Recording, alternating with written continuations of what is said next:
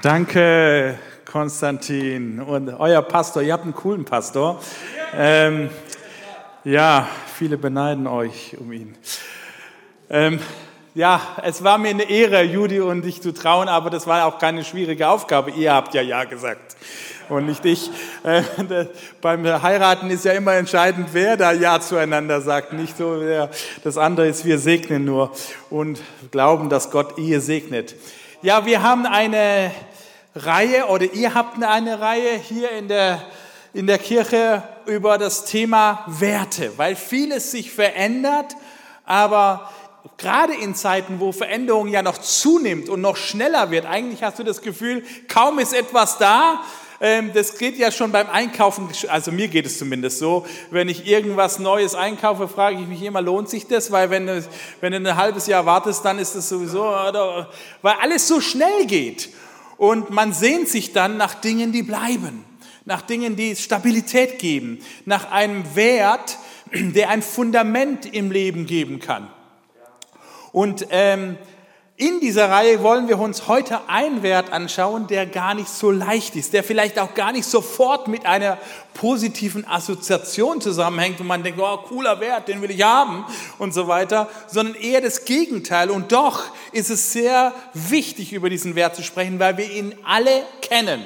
Wir kennen ihn alle. Jeder von uns hat Berührung mit ihm schon gehabt in seinem Leben, mehr oder weniger. Und das ist das Thema Leiden. Leiden.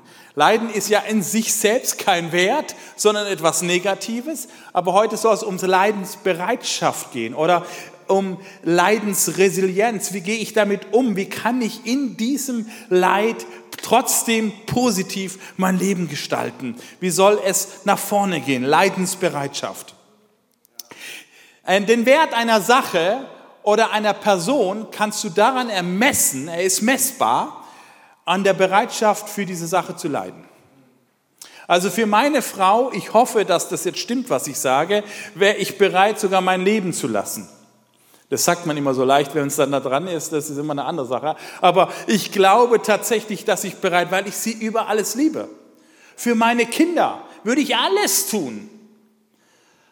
Für meinen Fußballclub nicht, ihr schon. Das wirkt man daran, dass ihr immer noch, dass ihr immer noch treu bleibt. Ähm, äh, da, also, äh, ja, ich weiß, ich weiß, aber man kann auch Frankfurt-Fan sein. Das ist ein bisschen einfacher. Ähm, warum? Leidensbereitschaft zeigt, diese Sache ist es mir wert. Diese Sache ist es mir wert. Und ich möchte euch mitnehmen, heute über das Thema Leidensbereitschaft mit hineinzuschauen in dieses Buch. Diese, als Kirche glauben wir zutiefst, dass dieses Buch nicht irgendwelche netten Geschichten, obwohl die auch drin sind, sogar sehr coole und spannende Geschichten sind da drin, aber dass es mehr ist als nur coole Geschichten, dass in diesem Buch Gott uns ja die Botschaft des Himmels gibt und sagt, wenn du dich daran orientierst, dann hast du Werte fürs Leben und für die Ewigkeit. Und deswegen wollen wir hineinschauen und wenn du deine Bibel dabei hast, in welcher Form auch immer, im Papier, digital, was auch immer, ist mir egal, Hauptsache schlag sie mit auf. Philipperbrief, das ist ein Brief im Neuen Testament und zwar ein Brief von Apostel Paulus, Kapitel 1, Vers 27 bis 30. Dort lesen wir, lebt nur würdig des Evangeliums Christi, damit, ob ich komme und euch sehe oder abwesend von euch höre, ihr in einem Geist steht und einmütig mit uns kämpft für den Glauben des Evangeliums und euch in keinem Stück erschrecken lässt von den Widersachern, was ihnen ein Anzeichen des Verdammnis ist, euch aber der Seligkeit und das von Gott. Denn euch, und das ist jetzt der eigentlich wichtigste Satz für heute Morgen, denn euch ist die Gnade gegeben, um Christi willen nicht allein an ihn zu glauben, sondern auch um seinetwillen zu leiden tolle Werbeplakat. Also stell mal vor, du würdest sowas in der Werbeschaufenster reinstellen, kauft niemand. Aber es kauft doch jeder, wenn er merkt, die Substanz ist es wert. Habt ihr doch denselben Kampf, den ihr an mir gesehen habt, nun auch von mir hört. Ich möchte euch mitnehmen und ein paar Punkte aus diesem Text euch mitgeben, für euren Alltag, für euren Glauben. Und wenn du Jesus Christus noch nicht kennst und einfach zu Besuch bist, das erste Mal in dem Gottesdienst und vielleicht vieles nicht verstehst oder vielleicht alles neu ist, vielleicht cool, aber doch irgendwie komisch, dann möchte ich dich einfach einladen, gib uns ein paar Minuten Zeit, lass dich, ja, lass dich informieren, wer dieser Jesus Christus ist und noch besser, wenn du Fragen hast, stell uns Fragen. Für uns ist es wichtig, dass du Jesus Christus kennenlernst, weil wir überzeugt sind davon, dass er, die Beziehung zu ihm, das aller, aller, aller zentralste in deinem Leben ist. Und er hat ein vollkommenes Ja zu uns Menschen. Gott hat ein radikales Ja zu mir und zu dir. Und alles, worauf es noch ankommt, ist, dass du auch noch Ja sagst. Dann entsteht eine Beziehung. Es reicht ja nicht, wenn du datest und da kannst du alles machen, alles richtig machen. Wenn der andere nicht Ja sagt, wird daraus nichts. Und ja, Gott hat alles gemacht, um mit dir zusammenzukommen. Alles, was noch fehlt, ist, dass du auch noch sagst, ja, ich will. Punkt Nummer eins heute Morgen. Privileg verpflichtet. Privileg verpflichtet. Jeder von uns weiß es auch in unserem Alltag, dass wenn du gewisse Aufgaben hast oder gewisse Ämter, Funktionen hast, und wir sehen darin auch ein Privileg manchmal, das ist ja schon ein Privileg, ein Land wie zum Beispiel Deutschland regieren zu dürfen, zum Beispiel unsere Kanzlerin, egal wie du sie findest, aber sie ist unsere Kanzlerin und wir ehren die Obrigkeit auch. Und diese Frau Merkel, die hat eine Ehre, ein Privileg, Kanzlerin zu sein. Gibt nicht so viele davon. Aber ihr Privileg verpflichtet auch. Sie darf nicht einfach tun, was sie will, sondern ihre Funktion hat auch eine Verpflichtung. Und diesen ersten Punkt möchte ich euch mitnehmen, wie Paulus den in die Philippa schreibt. Die Philippa, das war die erste Kirche, die Paulus in Europa gründete. Die allererste Kirche, also Premium. Nummer eins, Premiere. Paulus gründet eine Kirche in Europa. Und in dieser Kirchengründung, als er dort ankam, das Evangelium predigte, erlebte diese Kirche gleich eine ganz, genau dieses Thema von heute Morgen, dass es ein Privileg ist, Christ zu sein und gleichzeitig auch eine Challenge ist, eine Herausforderung, eine, eine Opferbereitschaft, eine Leidensbereitschaft mit drin ist. Nämlich kaum hatte Paulus gepredigt und die ersten Menschen sind zum Glauben gekommen, haben Ja gesagt zu Jesus Christus, landete er im Knast. Und das war kein Fünf-Sterne-Knast aller Europa. Das war ein antikes äh, Knast, das, war anders, da in einen Straubstock eingeklemmt und so weiter, voller Schmerzen, stundenlang da drin. Aber was macht der Paulus? Apostelgeschichte 16 können wir das lesen. Er fängt an, Gott zu loben. Wisst ihr, es ist einfach hier Gott anzubeten mit cooler Musik, Hammerstimmen und so weiter, Hände heben. Das ist alles einfach. Aber wenn du im Knast hockst, alleine eingesperrt bist, Schmerzen hast, aber das ist die Dynamit des Himmels. Wenn Leid und Lobpreis zusammenkommen, das sprengt Ketten. Wenn Leid und Lobpreis zusammenkommen, dann wird es authentisch. Wenn Leid und Lobpreis zusammenkommen, dann wird es glaubwürdig. Deswegen loben wir Gott in allen Umständen.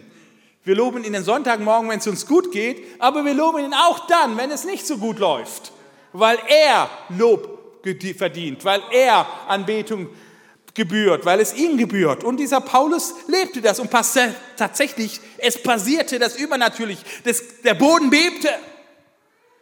Der Boden bebte und plötzlich waren die Ketten gesprengt, die Türen gingen auf, Freiheit kam rein. Und das Endergebnis dieser Geschichte ist, dass sogar der Direktor, der dafür zuständig war, dass er im Knast war, nachher ein Jünger Jesu wurde, weil Qualität setzt sich durch. Diesen, dieser Gemeinde schreibt Paulus ungefähr 20 Jahre später einen Brief. Oder 15 Jahre später einen Brief. Im Jahre 62 ungefähr, 63, schreibt er einen Brief aus der Gefangenschaft in Rom. Er war wieder mal im Gefängnis, um des Evangeliums willen. Das war irgendwie Tradition bei ihm, ständig irgendwo im Knast zu sein. Das war sein Hotel. Ähm, und dort schrieb er einen Brief an diese Gemeinde, an die Philippa. Und er erinnert sie ein Stück weit an eine Doppelrolle, die sie hatten, nämlich sie waren Philipper, und da komme ich gleich noch darauf, was das bedeutet, und was das bedeutet für ihr Christsein. Nämlich er schreibt ihnen und sagt, Leute, lebt, lebt, wir haben den Text gerade gelesen, lebt würdig des Evangeliums. Und das Wort, was er dort gebraucht, ist ein Wort, was ähm, nicht typisch ist für Paulus. Das kennt er eigentlich nicht, das gebraucht er eigentlich nicht. Normalerweise spricht er, wenn er Leben, oder manche alten Übersetzungen sprechen von Wandeln, das heißt der Lebensvollzug, also der Lebensablauf, dieses Leben gebraucht er ein Wort, was wir übersetzen würden mit Wandern oder Laufen oder Spazierengehen oder was auch immer. Also aktives Gehen. Hier gebraucht er aber ein ganz seltenes Wort, und er, er spricht hier von lebe gemäß deiner, deines Bürgerrechts. Das heißt im Griechischen, ich habe euch das mitgebracht, Polytheuste. Braucht ihr euch nicht merken, aber was darin vorkommt, ist dieses Wort Polis. Das kennen wir aus der Politik, aus der Polizei. Das ist das griechische Wort für Staat, für Stadt. Und damit drückt Paulus aus, Leute, lebe gemäß deines Bürgerrechts. Warum gebraucht Paulus das gerade an dieser Stelle?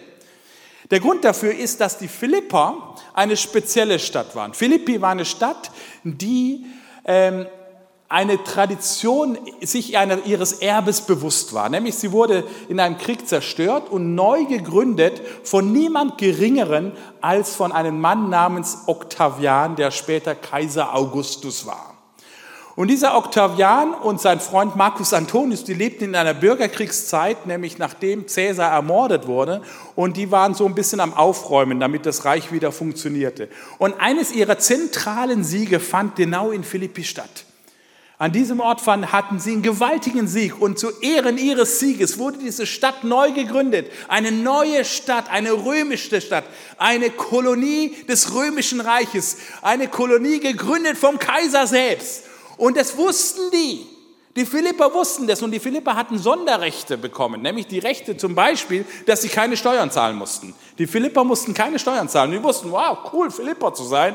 Das gibt es heute nur ein paar Inseln, wo du hinkommen kannst und das so machen kannst. Solltest du nicht hinziehen, vor allen Dingen lohnt es sich für die meisten von uns nicht.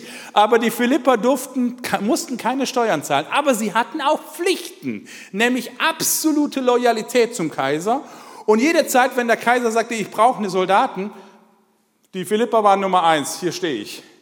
Ich kann nicht anders, ich helfe dir. Ich kämpfe für dich. Die Stadt war voller Soldaten auch.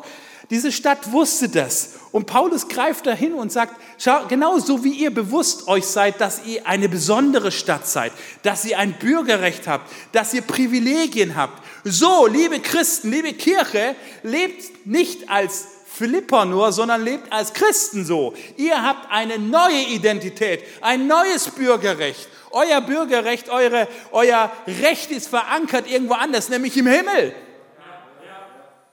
Und das drückt er dann aus in Kapitel 3, Vers 20. Unser Bürgerrecht, und dann kommt das gleiche Wort wieder am Polyteuma, aber ist im Himmel, woher wir auch erwarten den Heiland, den Herrn Jesus Christus. Halleluja. Privileg verpflichtet, Liebe Freunde, als Christ, dein Christsein, als Kirche leben wir mit einer Grundlage eines neuen Fundaments, nämlich unser König, nicht Kaiser Augustus, unser König Jesus Christus hat den gewaltigsten Sieg aller Zeiten errungen. Er hat den Tod besiegt. Die meisten Siege dieser Welt bringen den Tod. Ist auch schon mal aufgefallen? Wir feiern die als Geschichte, als ich liebe Geschichte. Aber ähm, wenn man Geschichte liest und studiert, ist es eigentlich eine Abfolge von Schlachten, wo Menschen sterben.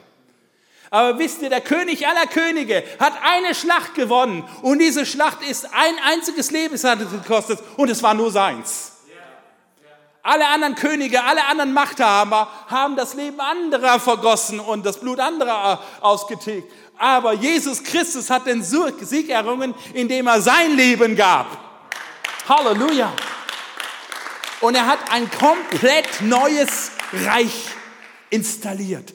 Sein Reich. Ein Reich des Lebens, ein Reich der Liebe, ein Reich der Freude. Aber es hat sein Leben gekostet. Es hat ihn alles gekostet, um dieses Reich zu gründen. Und Paulus sagt, und ihr seid, habt dieses Recht bekommen. Ey Johannes, du gehörst zu diesem Reich dazu. Du bist ein Bürger in diesem Reich. Lebe entsprechend. Halleluja.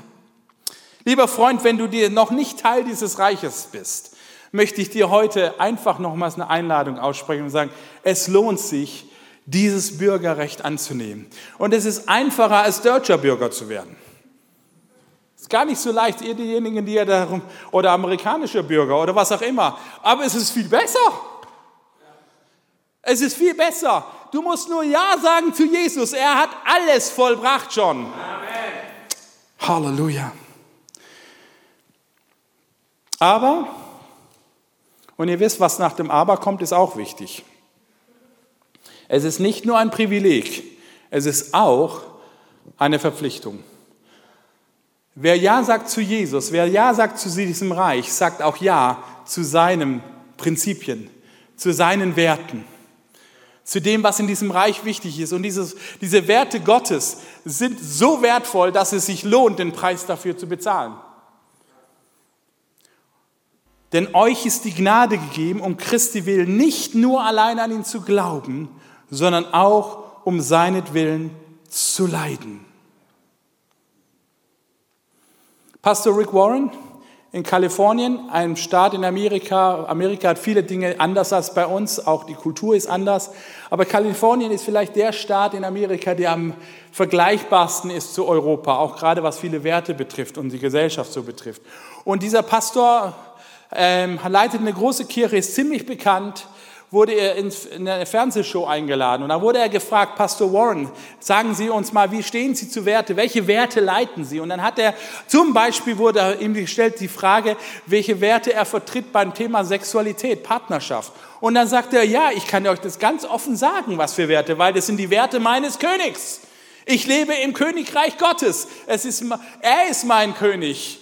Und da gelten folgende Prinzipien. Dann hat er das gesagt. Und dann meinte der Journalist zu ihm, so Pastor Warren, wissen Sie, das ist nicht cool. Das ist nicht modern. Das kommt heute nicht an. Wenn Sie das so offen sagen, da werden Sie aber Ablehnung empfangen. Und gerade von uns, von den Medien, werden Sie Ablehnung. Und wisst ihr, was er antwortete? I fear the disapproval of God more than yours. Ich fürchte, oder ich habe mehr Respekt vor der Ablehnung Gottes oder vor, der, vor dem Urteil Gottes als vor eurem Urteil. Was für eine Aussage. Dieser Mann wusste, in wessen Reich er lebte. Er wusste, dass er ein Bürger des Himmelsreich war. Er wusste, dass er in einer himmlischen Kolonie lebte, dass er, dass der Himmel eine Kolonie hier gestartet hat, hier auf Erden, und er lebte in diesem Reich. Und wir müssen uns diesen Preis bereit sein zu zahlen. Ja, momentan werden ungefähr 100 Millionen Christen verfolgt um ihres Glaubens willen. Und da meine ich nicht diese Ebene, die Pastor Rick Warren jetzt betroffen hat, sondern wirklich im Gefängnis sein, gefoltert werden, Familien getrennt werden, leiden. Wie ist das möglich? Wie kann Leid und der Glaube authentisch zusammenkommen? Und da gibt uns der Philipperbrief auch eine Antwort. Und das ist das zweite, der zweite Punkt heute. Freude im Leid. Freude trotz Leid. Der Philipperbrief ist der Brief wahrscheinlich des Apostel Paulus, wo Freude am allerhäufigsten vorkommt. 16 Mal in einem ganz kurzen Brief. Da wimmelt's nur so von Freude. Da ist Freude überall drin. Und jetzt denkt daran, dieser Brief ist geschrieben an die Gemeinde, die wussten, dass Paulus, als er die Kirche gründete, nicht im Hotel lebte, sondern im Knast und dort im Knast Gott lobte. Und dieser Gemeinde schreibt er einen Brief wieder aus dem Knast, nämlich aus dem Gefängnis in Rom. Und sagt ihnen, freut euch, freut euch. Weiter, liebe Geschwister, freut euch in dem Herrn, freut euch in dem Herrn alle Wege und abermals sage ich euch, freut euch. Freude und Leid scheinen keine Widersprüche zu sein. Freude ist nämlich nicht die Verneinung der Realität. So nach dem Motto, ich freue mich jetzt, aber ich blende die Wirklichkeit aus. Sondern Freude ist die Entscheidung, die Realität aus Gottes Perspektive zu sehen. Paulus wusste, ich sitze hier im Knast, aber meine Rechte sind im Himmel sicher. Halleluja. Mein König lebt. Ich habe ewiges Leben. Ich bin geliebt. Ich habe Ehren bei ihm. Seine Anerkennung ist mir sicher, egal was jetzt um mich herum passiert. Freude und Leid sind keine Widersprüche, sondern sie gehen Hand in Hand, wenn sie aus der Kraft Gottes kommen. Und ich habe euch einen Brief mitgebracht aus dem zweiten Jahrhundert. nach Christus. Also ungefähr 160, 150 wird das, dieser Brief datiert, ist nicht im Neuen Testament, das sagt schon das Alter. Und dieser Brief ist an einen Mann namens Diogenet geschrieben. Ähm, man weiß nicht viel über diesen Typen, aber man vermutet, die Historiker vermuten, dass dieser Brief an, ähm, an den Kaiser Hadrian ausgehändigt werden sollte, um ihn zu beschreiben, als wie die Christen in seinem Reich lebten. Ein sehr spannender Brief, sehr kurzer Brief und in Kapitel 5 lesen wir folgenden Text. Das ist eine Beschreibung, wie gesagt, um zu beschreiben, wie Christen damals lebten. Denn die Christen sind weder durch Heimat noch durch Sprache und Sitten von den übrigen Menschen verschieden. Sie bewohnen nirgendwo eigene Städte, bedienen sich keiner abweichenden Sprache und führen auch kein absonderliches Leben, also ganz normale Menschen. Keineswegs durch einen Einfall oder durch den, den Scharfsinn vorwitziger Menschen ist diese ihre Lehre aufgebracht worden und sie vertreten auch keine menschliche Schulweisheit wie andere. Sie bewohnen Städte von Griechen und Nichtgriechen, wie es einem jeden das Schicksal beschieden hat, und fügen sich der Landessitte in Kleidung, Nahrung und den sonstigen Lebensart ein, legen aber dabei einen wunderbaren und anerkanntermaßen überraschenden Wandel in ihrem bürgerlichen Leben an den Tag. Sie bewohnen jeder sein Vaterland, aber nur wie beisaßen. Sie beteiligen sich an allem wie Bürger und lassen sich alles gefallen wie Fremde. Jeder Fremde ist ihnen Vaterland und jedes Vaterland eine Fremde. Sie heiraten wie alle anderen und zeugen Kinder, setzen aber diese Kinder, diese Neugeborenen nicht aus. Das war eine Üblichkeit damals, passiert heute übrigens auch, nur in anderer Form. Ihren Tisch bieten sie allen an, aber nicht ihr Ehebett. Sie leben als normale, schwache Menschen, richten sich jedoch nicht nach menschlichem Willen. Sie haben einen anderen Gesetzgeber.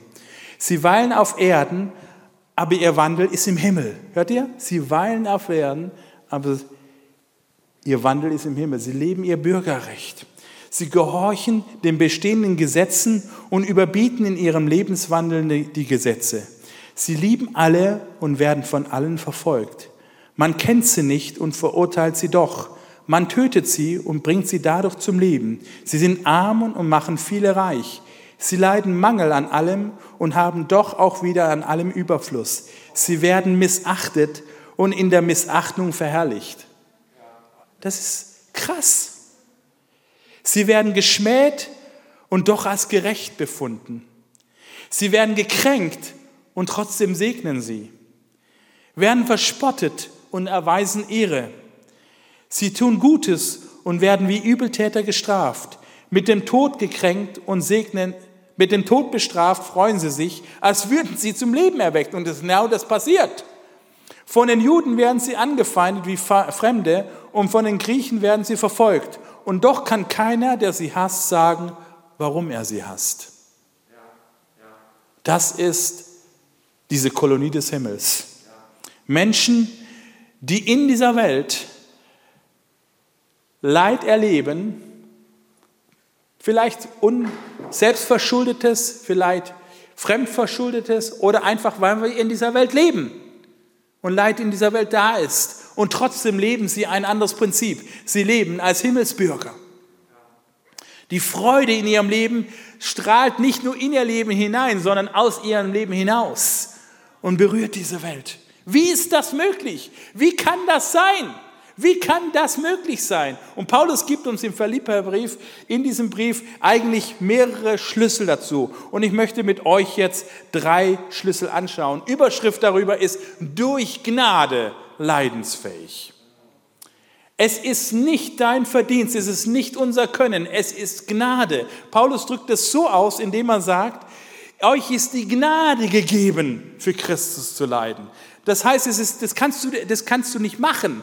Das ist etwas Göttliches, das ist etwas Übernatürliches. Und wie ist es möglich? Der erste Punkt, den Paulus uns mitgibt, ist, lebe mit Blick auf das Vorbild. Habe die richtigen Vorbilder. Vorbilder prägen. Und das wichtigste Vorbild von allem ist das Bild des Königs. Wie macht's der König? Wie hat der König gelebt? Wie lebt es Christus Jesus vor? Wie hat Jesus Christus selber gelebt? Und da sagt er immer im Philippa 2, Vers 6, seid so unter euch gesinnt, wie es auch der Gemeinschaft in Christus Jesus entspricht. Er verstand sein Gott Gleichsein nicht darin, räuberisch und eigennützig zu leben sondern er entäußerte sich selbst und nahm Knechtsgestalt an, ward den Menschen gleich und der Erscheinung nach als Mensch erkannt. Er erniedrigte sich selbst und ward gehorsam bis zum Tod, ja zum Tod am Kreuz. Darum hat ihn auch Gott erhöht und hat ihm ja einen Namen gegeben, der über alle Namen ist, Halleluja, dass in dem Namen Jesus sich beugen werden alle Knie, Halleluja. Er ist König geworden, weil er anders lebte. Nicht nach Ellenbogen, nicht nach Eigenrecht, nicht nach Egoismus, sondern er gründete ein Reich der Liebe. Und deswegen ist er König geworden. Und deswegen werden alle Knie sich beugen und alle Zungen werden bekennen, dass Jesus Christus der Herr ist. Halleluja. Und deswegen lieben wir als Kirche auch Anbetung. Deswegen singen wir, weil wir ihn feiern. Und lieber Freund, wenn du diesen Jesus Christus noch nicht kennst, dann kann ich dir heute Morgen noch einmal sagen, es lohnt sich, ihn kennenzulernen. Du musst ihn nicht komplett verstehen. Du musst ihm nur vertrauen. Weißt du, ich, ich folge Jesus Christus schon so viele Jahre nach. Ich verstehe ihn immer noch nicht immer, weil er so, so unfassbar ist. Aber ich habe eins gemerkt, je länger ich ihn kenne, er ist absolut treu. Er ist vertrauenswürdig. Du kannst auf ihn setzen. Das, was er sagt, dazu steht er. Er lebt es vor. Er ist nicht der Leiter, der andere vorweg schickt und sagt, jetzt macht mal und ich beurteile, sondern er lebt es selber und er trägt mich. Halleluja. Und alles, was du tun musst, ist Ja zu sagen zu seiner Liebe.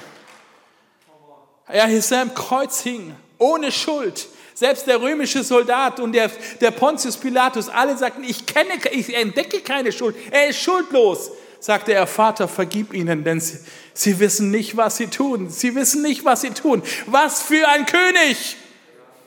Du bist mein König. Ist er deiner? Das zweite sagt Paulus, es gibt auch noch andere Vorbilder. Er nennt sich selbst als Paulus als Vorbild, Timotheus, Epaphroditus und sagt, lebt so wie ich. Lebt so wie Timotheus. Folgt mir, liebe Geschwister, und seht auf die, die so leben wie wir, ihr uns zum Vollbild habt. Denn viele leben so, dass ich euch oft von ihnen gesagt habe, nun aber sage ich es auch unter Tränen. Sie sind Feinde des Kreuzes Christi geworden. Jesus, unser Herr, sie gaben ihm eine Dornenkrone.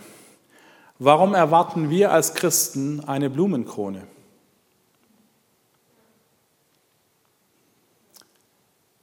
Wer dir sagt, dass Christsein immer einfach ist, das stimmt nicht. Aber es ist es wert. Es ist es wert. Das Privileg ist größer als die Verpflichtung. Das Privileg ist großartiger als der Preis, den du bezahlen müsstest. Es lohnt sich, es lohnt sich, es lohnt sich, es lohnt sich. Halleluja. Das zweite ist, und da kommen wir zu dem lohnt sich. Paulus sagt aus und sagt, Schau auf die Belohnung.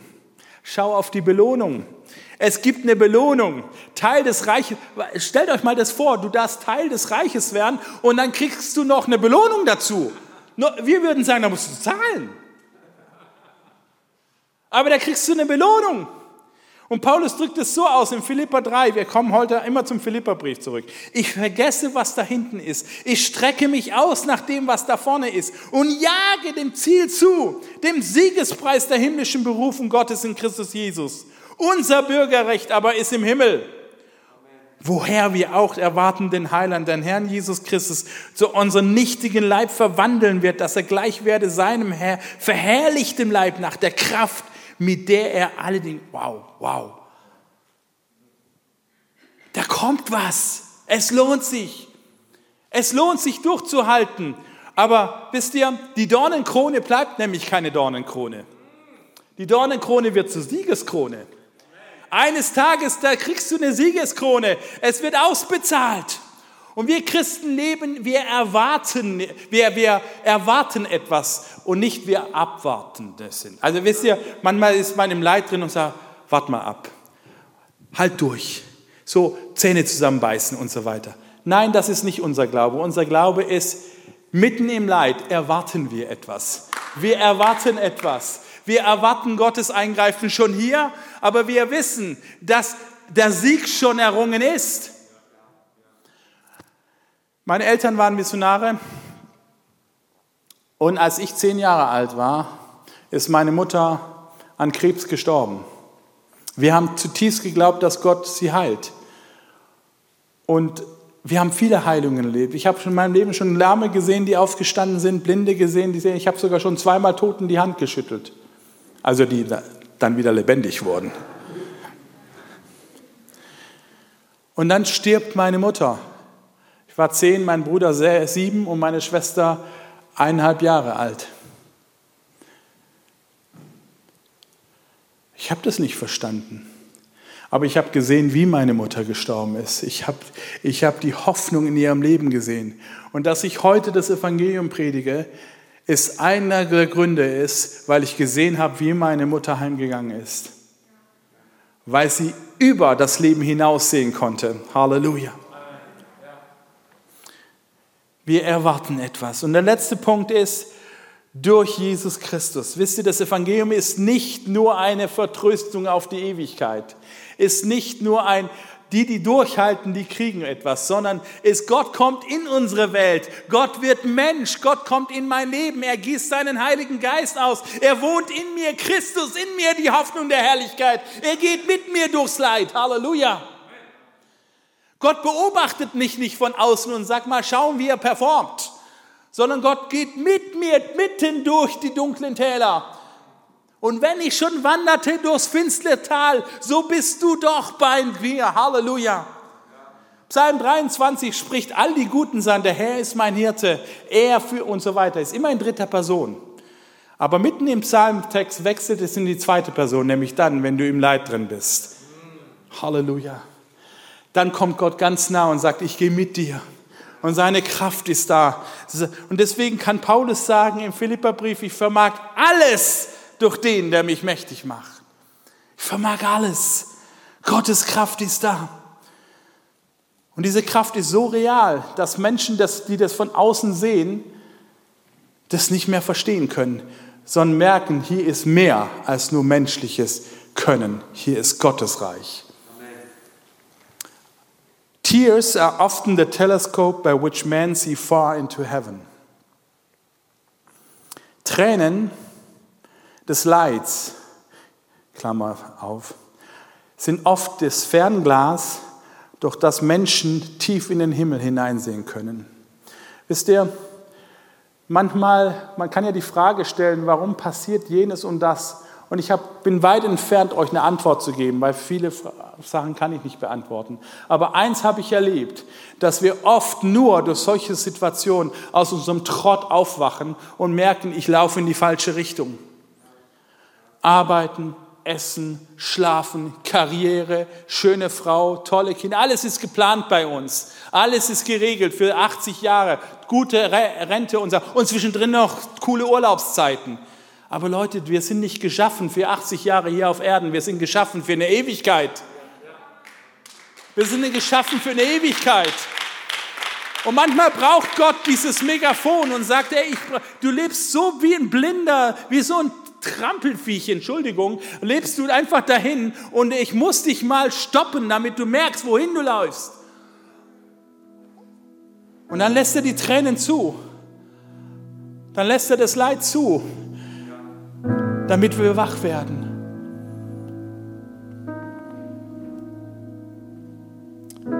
In Frankfurt in unserer Gemeinde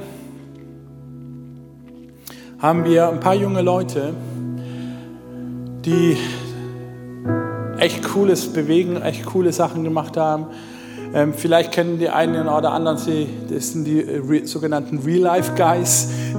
ähm, und ihr sage mal so, die Schlüsselperson, sind zwei Brüder und einer davon heißt Philipp Milkenbecker.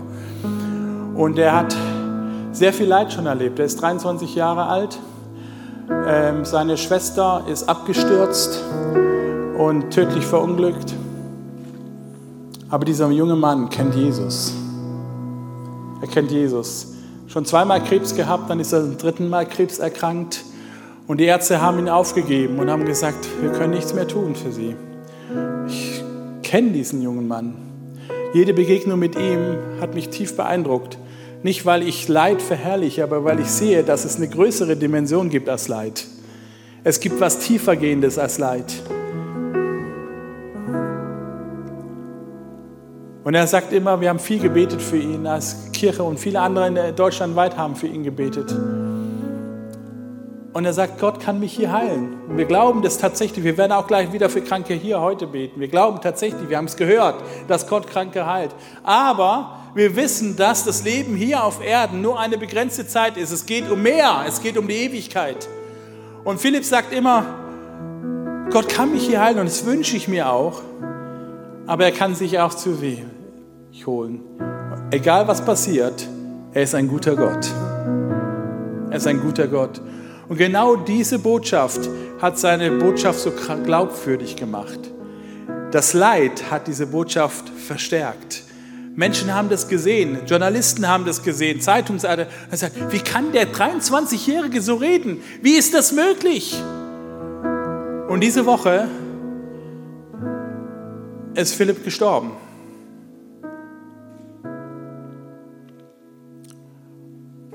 Am Donnerstagabend, an dem Abend hat einer seiner Freunde, ein Atheist, der die ganze Zeit mit Philipp diskutiert hat sagt, ich verstehe das nicht, Gott und so weiter und du leidest und so, kriege ich nicht auf die Reihe.